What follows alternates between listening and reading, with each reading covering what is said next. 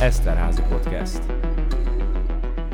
Köszöntjük a kedves hallgatókat, ez itt az Eszterházi Podcast, én Pócsi Katilla vagyok, a mai vendégünk Fendrik Zsóka, metszőmester és az egyetemünk oktatója. Jól mondom? Így van, én is köszöntöm a hallgatókat. Attila jól mondta, egy uh, Simoniten Cirk, egy nemzetközi metsző csapat, aminek a tagja vagyok, és ezáltal van ez a név, hogy metszőmester, hiszen mi vagyunk így körülbelül 20 a világban, akik ezt uh, oktatjuk, valamint az Eszterházi Károly Egyetemen is oktató vagyok, a diákoknak segítem a gyakorlatot gyakorlati tevékenységét. Akkor kezdjük először az előbbivel, a meccés, és most szőlőről beszélünk. Így van, így van. Szőlőmeccés, mert hogy ez máshogy is lehet, mint ahogy az emberek gondolják a kertben? Így van, és nem is.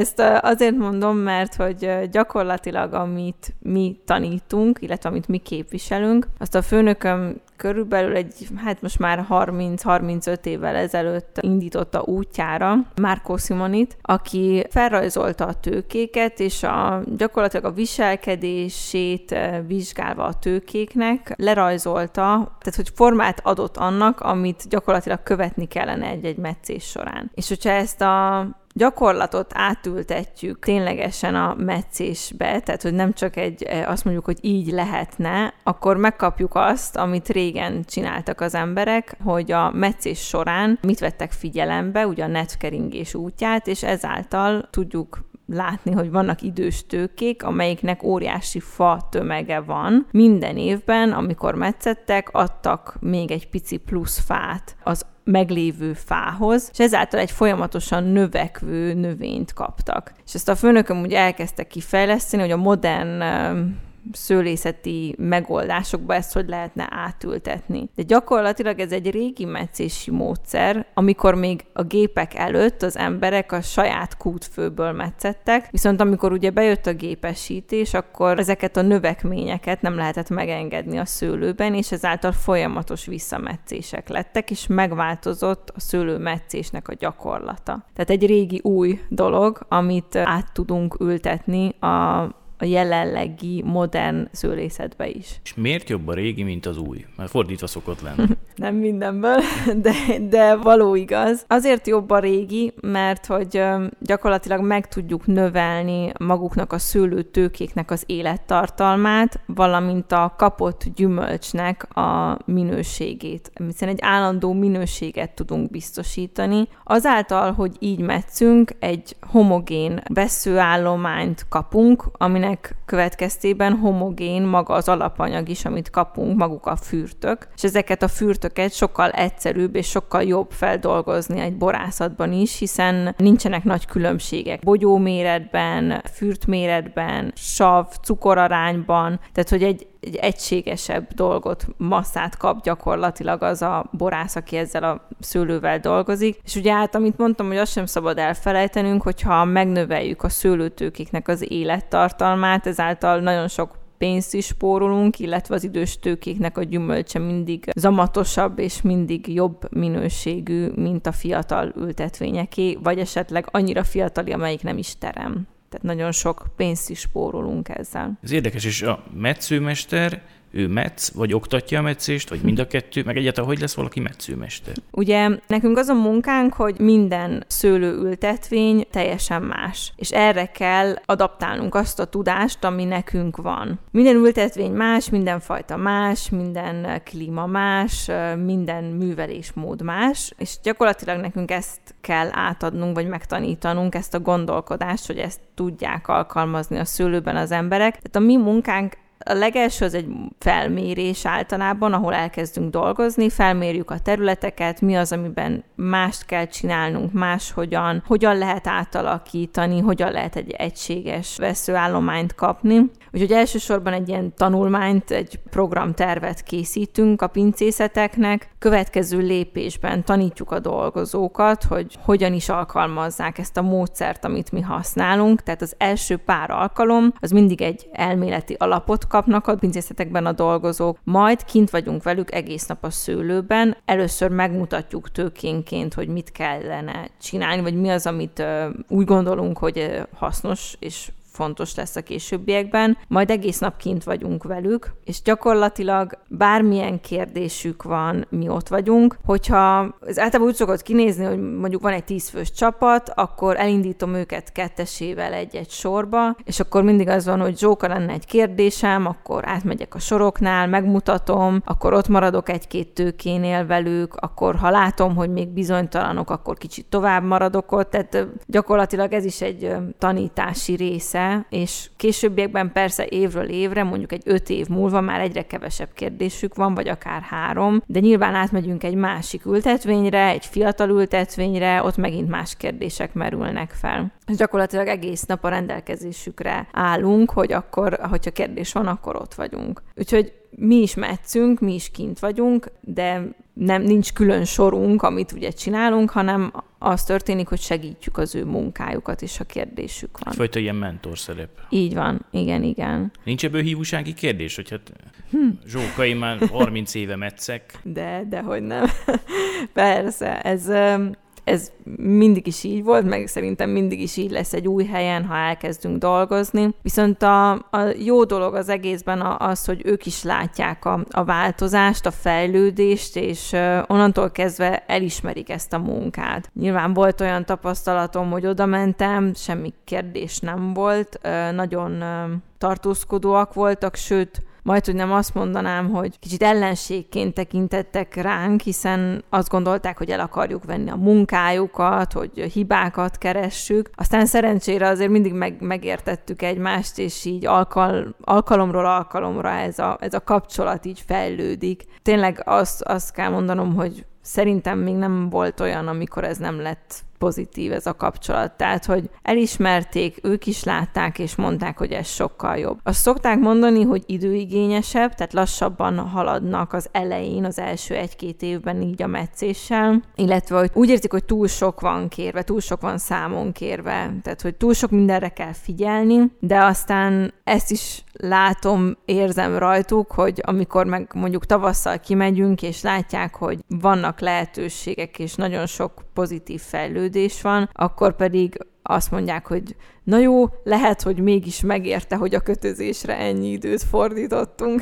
Úgyhogy ezek hál' Istennek jól alakultak, persze. És azt azért tegyük hozzá, hogy ezek a példák, ezek jobbára nem hazai pincészetektől jönnek most, hanem ez egy nemzetközi történet, amiről beszélünk. Igen, alapvetően már most elkezdtünk Magyarországon dolgozni, aminek nagyon-nagyon örülök, és hát nekem ez egy ilyen óriási siker az életemben, de valójában én, ahol dolgoztam, az eset, tehát a 90 8%-ban én külföldön dolgoztam. Ezek főleg osztrák pincészetek, de dolgoztam Dél-Afrikában is nagyon sokat, úgyhogy ott ugye még egy plusz nehézség az az volt ugye, hogy a nyelv, hiszen nem mindenki beszélt ott angolul, ugye nagyon sok nyelv van Dél-Afrikában, amit elfogadnak. Az emberek, akiket, tehát hogy megértetni magunkat, illetve ö, Olaszországban és Németországban is dolgoztam. Valóban ezek ö, nem feltétlenül magyar példák, most már Magyarországon is szerencsére van példa, de, de igen, ez egy nemzetközi cég, tehát az egész világban dolgozunk.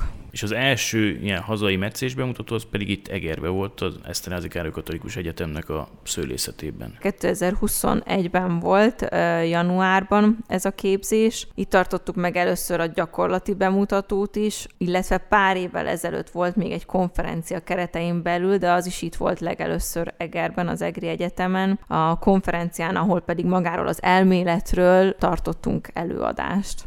Milyen volt a fogadtatása? Amit nekem visszajeleztek, az mind nagyon pozitív volt, illetve én magam is pozitívan éltem meg. Tetszett, hogy szeretnék a gyakorlatban is látni az emberek, amit elméletben elmondunk, hiszen az elméletet az nagyon egyszerű. Én is, amikor ezt elkezdtem tanulni, ó, ezt értem, ez nagyon egyszerű. Aztán amikor az ember ott találja magát a tőke előtt, akkor mindig sokkal nehezebb dolga van, hiszen mindegyik teljesen más, más dolgot kell figyelembe venni. Nagyon sok neves borász volt itt, a, akár a Balatonról, akár Szexádról, akár az Egri borvidékről, úgyhogy én nagyon örültem nekik. Mindannyian azt a visszajelzést adták felém, illetve az egész képzésről azt nyilatkozták, hogy nekik ez nagyon hasznos volt, úgyhogy én azt gondolom, hogy pozitív volt teljes mértékben a fogadtatás. Az egész dolognak a filozófiája, az egész módszernek az arról szól, ha jól veszem ki, hogy a minőség felé forduljunk. Itt azért van egy ilyen súlyos örökség ebbe az országba, hogy nem volt mindig így. Ez így van, de erre csak azt tudom mondani, hogy más országokban sem volt ez mindig így, hiszen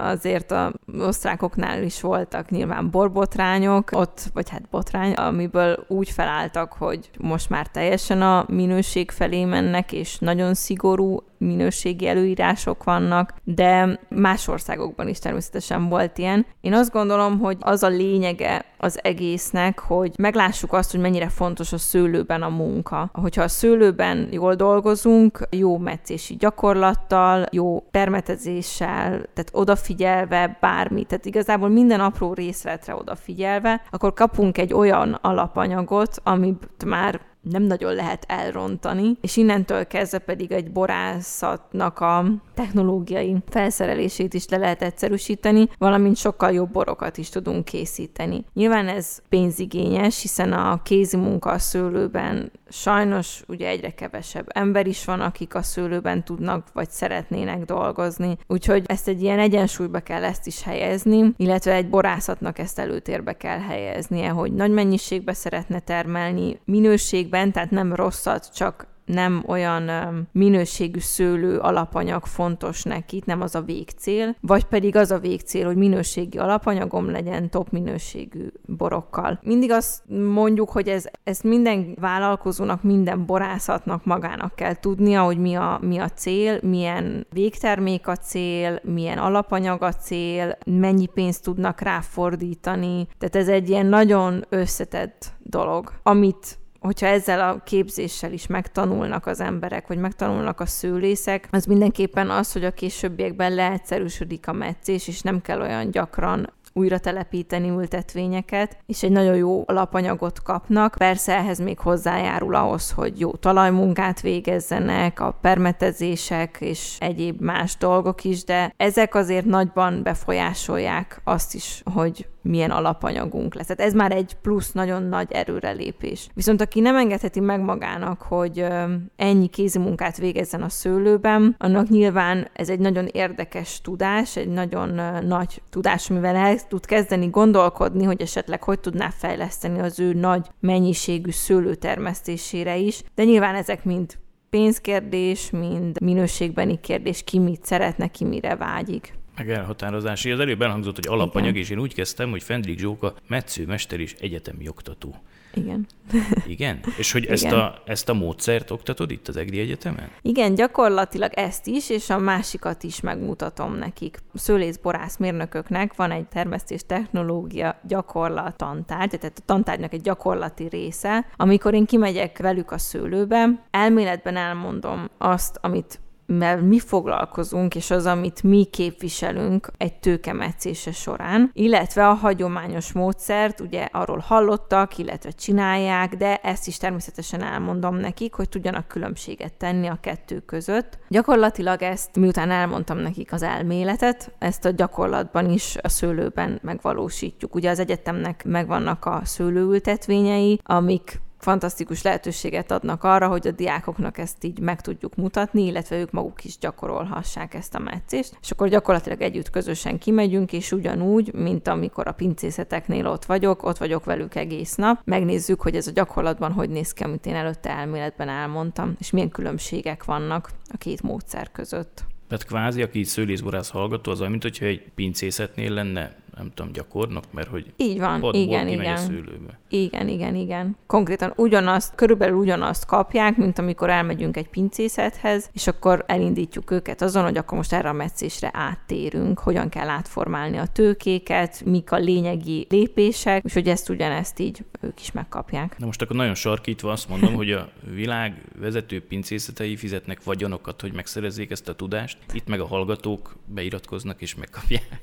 Igen, hogyha nagyon lelkesek, meg még tovább is nagyon szívesen segítem őket. Tehát, hogy én mindig mondom nekik, hogy legyenek nyitottak, bármit kérdezhetnek, bármi, ami érdekli őket, ott vagyok velük tényleg egész nap, vagy több napot is. És egyébként azt, azt vettem észre, hogy például az idei évfolyam, vagy hát akik most, nekiknek most volt a, a gyakorlat, ők nagyon lelkesek voltak, és nagyon sokat kérdeztek. Nekem ez nagyon tetszett, hogy volt egy csapat, akik több mint tizen voltak, és gyakorlatilag gyakorlatilag mindenki nagyon érdeklődő volt, senki nem azt kérdezte, hogy és mikor végzünk, mikor mehetek haza, hanem ténylegesen értékelték, és láttam, hogy nagyon, nagyon hasznosnak is tartják. Szoktam nekik is mondani, meg szerencsére idén sikerült is, mert hogy volt kérés felém, hogy ha bármilyen gyakorlatba szeretnék, hogy támogassuk őket, vagy segítsünk nekik, akkor ennek sincsen semmi akadálya, van nyáron szabad idejük, akkor el tudnak menni külföldre gyakorlati munkára, ahol látják, hogy egy ilyen pincészetnél hogy működnek a dolgok, például nyáron, akár születre is, hogyha van idejük, ennek semmi akadálya. Ebben nagyon szívesen segítek én is, illetve az egyetem többi dolgozója is, ami én azt gondolom, hogy egy óriási lehetőség, hiszen én is, amikor egyetemista voltam, ezek ilyen megfizethetetlen kapcsolatokat adnak, illetve tudást, amit a későbbiekben is fel tudnak használni. Az elhangzott, hogy idény munkásból alig van, vagy nehéz találni. Így van, sajnos.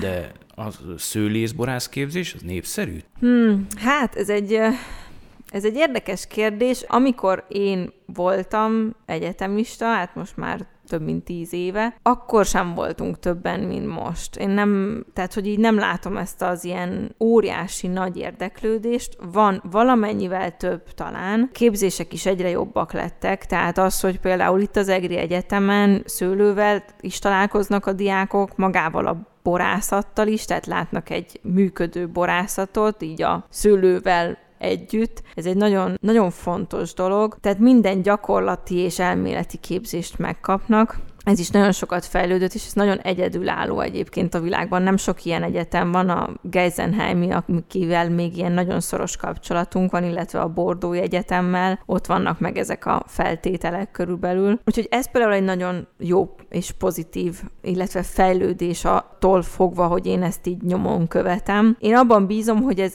egyre keresettebb lesz, mert hogy nagyon sok mindent lehet ezzel a képzéssel kezdeni. Ezt um, szoktam mondani a diákoknak is, hogy azért, mert az, az, azt gondolják, hogy ugye nehéz elhelyezkedni vele, illetve nem lehet vele első körben annyi pénzt keresni, mint mondjuk egy um, informatikával, vagy mérnöki diplomával, de azt gondolom, hogy azért ezt nem csak ilyen nagyon szűk látókörűen lehet gondolni, hanem ezt a tudást azért ki lehet tárni. Nagyon sok szempontból még mindig van hiány Magyarországon. Jó szőlész, jó borász, jó szaktanácsadó. Például nagyon sokat küzdenek azzal, hogy növényvédelmi szaktanácsadók nagyon kevés van, és nagyon kevés olyan, akinek tapasztalata van például a biodinamikába. És ezt állandóan kérdezik tőlem is, hogy nem tudok-e valakit. Tehát, hogy vannak hiányok, amiket rések, hogyha ha valakit érdekel, akkor ezeket nagyon jól meg lehet tanulni, fogni. Nyilván a kezdetek azok nehezek, ugyanúgy, mint szőlő metszőmesternek lenni a kezdetek nehezek, de a későbbiekben pedig fantasztikus munka, illetve nagyon sok jó tapasztalat, és nagyon jó közegben tud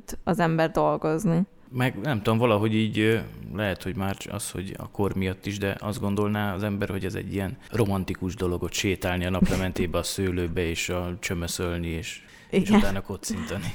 Igen, ez így van. Nem tudom, nekem több mint tíz éve van ez, hogy számomra az egyik leg, legszebb munka. Romantikus is, Közben pedig azért mindig arra gondolok, hogy én, mondjuk nem vagyok az a irodában ülős ember, tehát most azért itt nekem nem, nem probléma, hogyha fizikai munkát kell végezni. Nyilván valaki ezt nem szereti, annak ez nem, nem túl romantikus. Nekem is van olyan ismerősöm, aki nem nagyon érti, hogy ezt hogy lehet szeretni, de valóban együtt élni a természettel, és megélni azt, ami kint történik, az számomra egy sokkal megnyugtatóbb munka, és sokkal jobban tudom magam benne érezni, mint hogyha mind minden nap ugyanaz elé a gép elé ülnék le, vagy ugyanabban a laborban mennék be dolgozni, de minden munkának megvan a szépsége és a nehézsége. Én mindig azt mondom, hogy egy szőlészborásznak az is jó, hogy teljesen változatos a munkája, tehát hogy így sosincsen ugyanolyan nap, soha nincsen ugyanolyan évjárat, mindig van kihívás, mindig lehet mit tanulni, minden évben, minden évjáratban, minden szőlőben, úgyhogy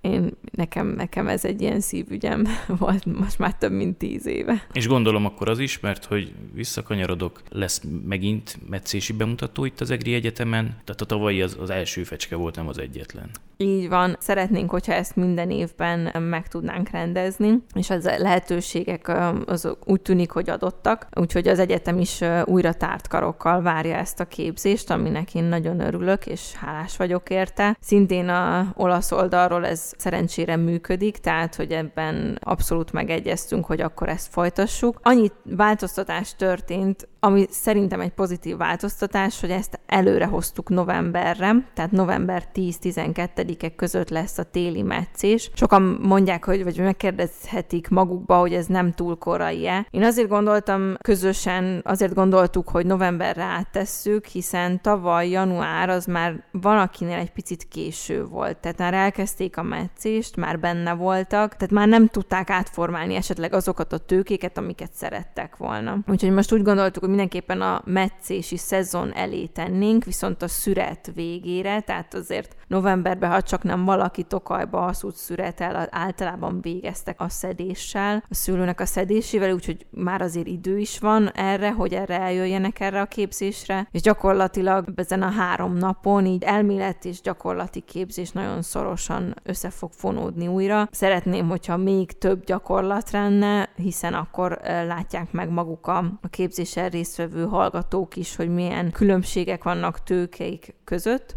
Úgyhogy hát nagyon remélem, hogy meg nagyon sok szeretettel várok mindenkit, akinek, akinek van ideje, kedve és, és érdekli ez az egész metódus, amit, amit mi csinálunk. Nagyon szépen köszönöm Fendrik Zsókának, hogy itt volt velünk. Önöknek, nektek pedig azt, hogy hallgattatok minket, legyen ez így a jövő héten is, akkor is lesz Eszterházi Podcast. Nagyon szépen köszönöm én is a meghívást. Eszterházi Podcast.